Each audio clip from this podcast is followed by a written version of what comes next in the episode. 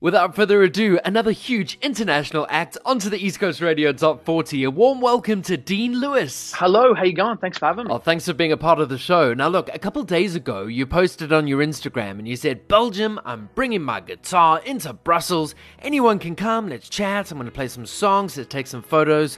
Was this off the cuff or was this pre-planned? Oh, we extended the trip. I was supposed to be in Belgium for one day and we just said, we were so tired from all the radio promo, we're like, let's just stay another night. And then I've been saying to my team, I was like, can we please do like a in the park thing? But we decided in the moment. So we were like, okay, tomorrow, let's do it at 11 a.m. And it was the morning on a Tuesday. And I was so nervous. I honestly was like, imagine, what if no one comes? Like, honestly, what if no one comes? And there was like 100 people that came and we videotaped it and posted it. That came and they're all singing along. And they were all, I remember like it was in this big like hall and I'm standing there and they're all walking over. And I was like, are they? I didn't actually know if they were there for me or if like they were just like, so it was so cool, man. It was just, cause you can kind of feel like have people forgotten me? And I think a lot of artists are feeling this in like the 2 years of COVID. You kind of think, you know, yeah, like if people, do people still remember me? And then it's like, oh wait, yes they do. And they're coming and they're singing along and it's exciting. It feels like things are heating up again. Bit of a goosebump moment when it's so personal like that and they've come out to see you unexpected, right? It's really cool. It's, you know, yeah, seeing the faces and like actually connecting again after so long, it's really special for sure. Now look, as a young boy, you were a paper boy at one stage of your life. You worked at McDonald's as well as a sound operator in film. Now you're this mega superstar with billions and billions of streams online. So what I want to know is this, through your journey, what's been the one thing that's kept you humble and grounded?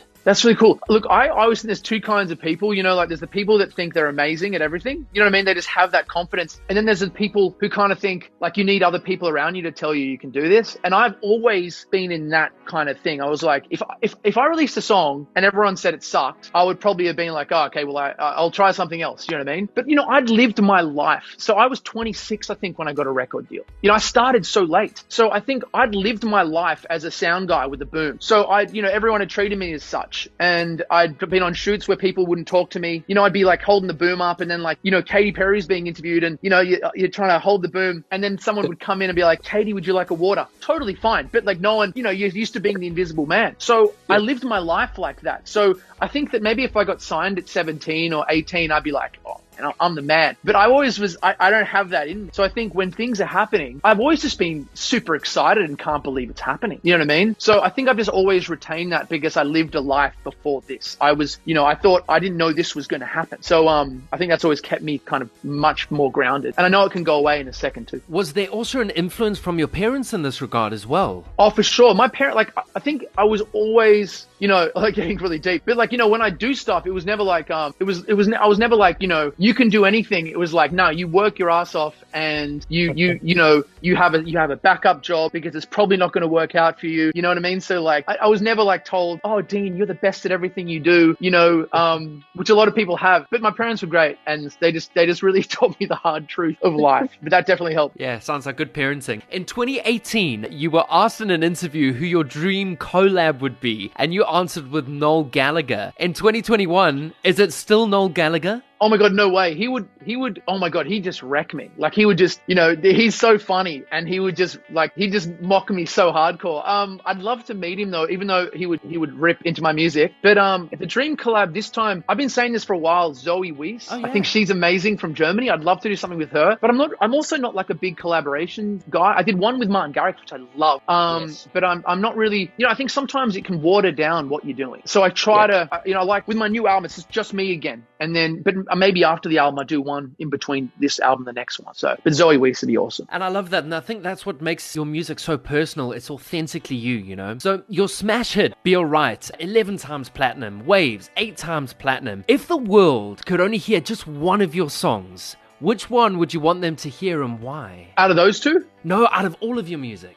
Oh, God, which one? You know, probably Waves, because, you know, Waves is such a, it's the first song I ever released and I didn't really know what I was doing when I wrote it. And it's such a weird structure that I'm glad that I knew less, because if I knew what I know now about songwriting, I would probably simplified it and wouldn't have all these weird chords and movements. Like it's so interesting and unique. And it comes from this deep thing of like, you know, I wrote that feeling like the excitement of youth was going and I was wondering if that feeling was ever going to come back again. And so so in a weird way, that song created all this excitement in my life. And I was able to be like, oh, cool. Now I'm touring the world. What the hell's going on? So I would say that song is just a great representation of probably some of the best songwriting I've ever done. And it was at a time when I had no idea what I was doing, which is kind of like the one of those weird things I think happens to people. But probably that one, Waves. Now your new song Looks Like Me, which we absolutely love, and it's launching on the East Coast Radio Top 40 today, by the way. Oh, thank you. No, we love it. I'm led to believe that it was inspired by an ex who was hanging out with a bloke that looked like you. If this is correct, how did that make you feel? Well, it is true. So actually, it's kind of, I'll answer your question. Horrible. It was kind of shit, but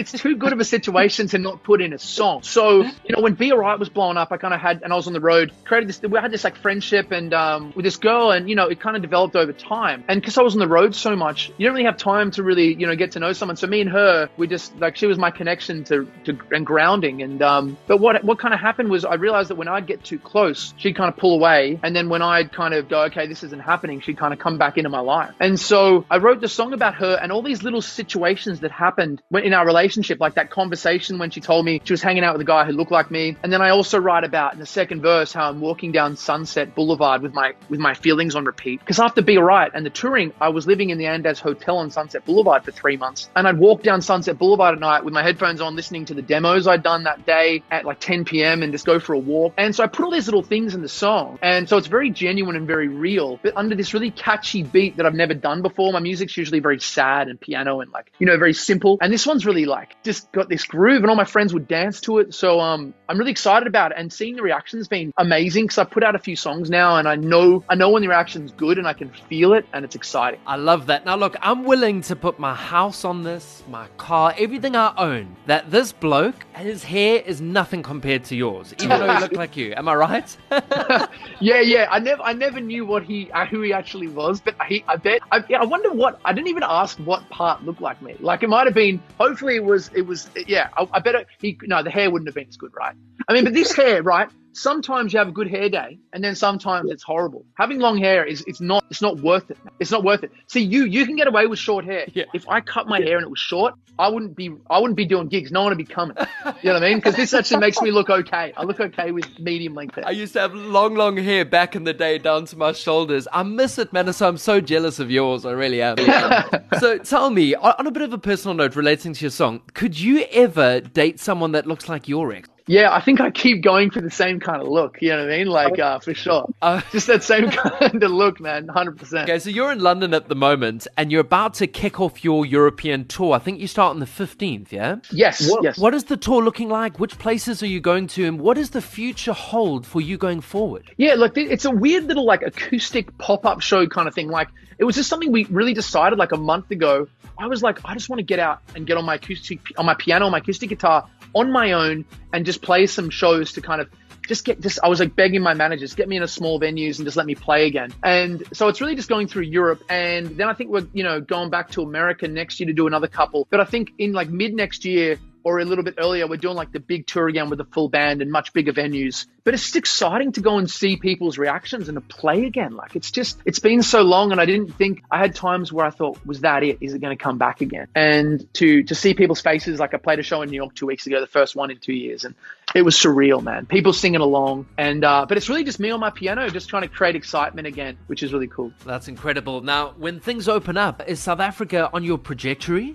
Yeah. I was saying before, like, I know everyone says, you know, I want to come, but I get a disproportionate amount of messages from people in South Africa all the time in the comments and DMs. I get a lot of messages from South Africa, and I don't get a lot of messages from some places, but so much from there. So I am going to come over 100%. I was talking to my manager about it like yesterday. So there's nothing on there yet, but we're talking about it. So I can't wait to come. What's the first thing that goes through your head when you think South Africa? South Africa, probably like, I mean, definitely, how's it, bro? Cricket, rugby, probably watching the rugby, you know, 10 years ago when I'm with mum and dad on a Friday night and we're watching the Springboks play. And that guy was named Burger with the long blonde hair. I remember Burger playing. Yeah. I hated Burger. You know, I remember going, oh, because he was such a dodgy player, you know what I mean? But I'm sure it wasn't the influence of his hair, you know? Ah, that's right. That's where I got the inspiration from. But no, he had great hair, man. But I just remember, like, yeah, that's what I think of. And I think of that kind of friendly rivalry. There's a real kind of thing, like, it's weird, isn't it? Because because we're not, I mean, I guess we are sort of close, but, you know, Australia and New Zealand, we have that because we're right there, like America and Canada. But I think we have a weird kind of like love-hate relationship with you guys, as you do with us. And but I love South Africa and I love South Africans, man. We're so similar. We've got nothing but love for Australians, I promise you. So on the show yesterday with Ziggy Alberts, we had a little bit of fun and we gave him South African expressions. So I'd love to do the same for you. And you probably have an advantage here because you have a lot of South African mates and you've been exposed to a lot of South Africans in Australia. So I'm just going to give you a few words, a few expressions and see if you know them. Yes. So you say the word and I'll guess what it is in English. Yeah. Okay, great. Okay, do you know what load shedding is? Load shedding? Yeah. Is that like taking stuff out of a truck? I wish it was. So basically it's the organization that runs the electricity in South Africa. And they turn our lights off when they feel like it because they don't do a good job of running the electricity in our country. So every now and then, they'll just turn the lights off for 2 hours. Okay, you know, it's funny. I should know that because someone told me that like an hour ago. But that is, oh, by the way, insane that happens. Like, what? Yeah. That's crazy. It is crazy. We can't get used to it. Okay, next one. And I think you might know this one. What a jaw. Say it again. What a jaw. What a jaw. What a jaw. Is it like, what a joy? What a joy to be here? Yeah, basically. So it's like saying, what a party. Like, what an amazing time. So that's what people will say when they watch you in concert. They say, what a jaw. J-O-L. What a jaw, man. Oh, Joel. God, great. Okay, that's one. Yeah. That's one from two. I like that. Yep, that's awesome. A braai. Let's go have a braai. I have a beer. 100% a braai. Yours is a barbecue. Oh, okay. Have a braai is a barbecue, and you guys will say, "Let's have a braai." That's how you actually say it to each other. Exactly. I love it. Okay, last one for you. And this is really famous in South Africa. When something goes wrong or something happens, and you just go, "Eish." Oh, it's like I can't swear. Screw it. Yeah, it can be screw it or oh my gosh. So it's kind of the same thing depending on the context. Yeah. Hey, I'm terrible. I'm terrible with South Africa. How do you say hello, South Africa? How's it, South Africa? How's it? Yes. Yeah, okay. So if I was doing a gig in South Africa, I just say, how's it, South Africa? How you guys doing? Exactly. They'll go crazy. Now, the one thing you need to watch out for is someone saying, okay, I'll see you now, or I'll see you just now. Because in South Africa, just now can be anything from 10 minutes to 4 hours. Oh, really? Just now means like, I'll see you soon? Is that what it means? Like, exactly. Right. But we'd think now meant like right now. So when a South African says, okay, look, I'll see you just now, it's not now. It's like, it could be anything from 10 minutes to 2 hours to 3 hours. Gotcha. That's a good save. Thank you for that one. That's actually super handy. So when you come to Durban or Joburg or Cape Town, we've got you back and you sorted and you're ready to go on stage. But just not when the manager says, all right, Dean, you're going to be on stage just now. That doesn't mean like right now. Okay, don't get up. Stay on the couch. I get it. I love it. Have a few more beers backstage. Yeah, exactly. Dean, honestly, this has been such a privilege. A massive fan of your work. And when I mentioned to my girlfriend's daughter that I was chatting to Dean Lewis today, the first thing she said was, oh my gosh, I follow him on TikTok. So the last question is, what's the better platform for you, Instagram or TikTok? Great question.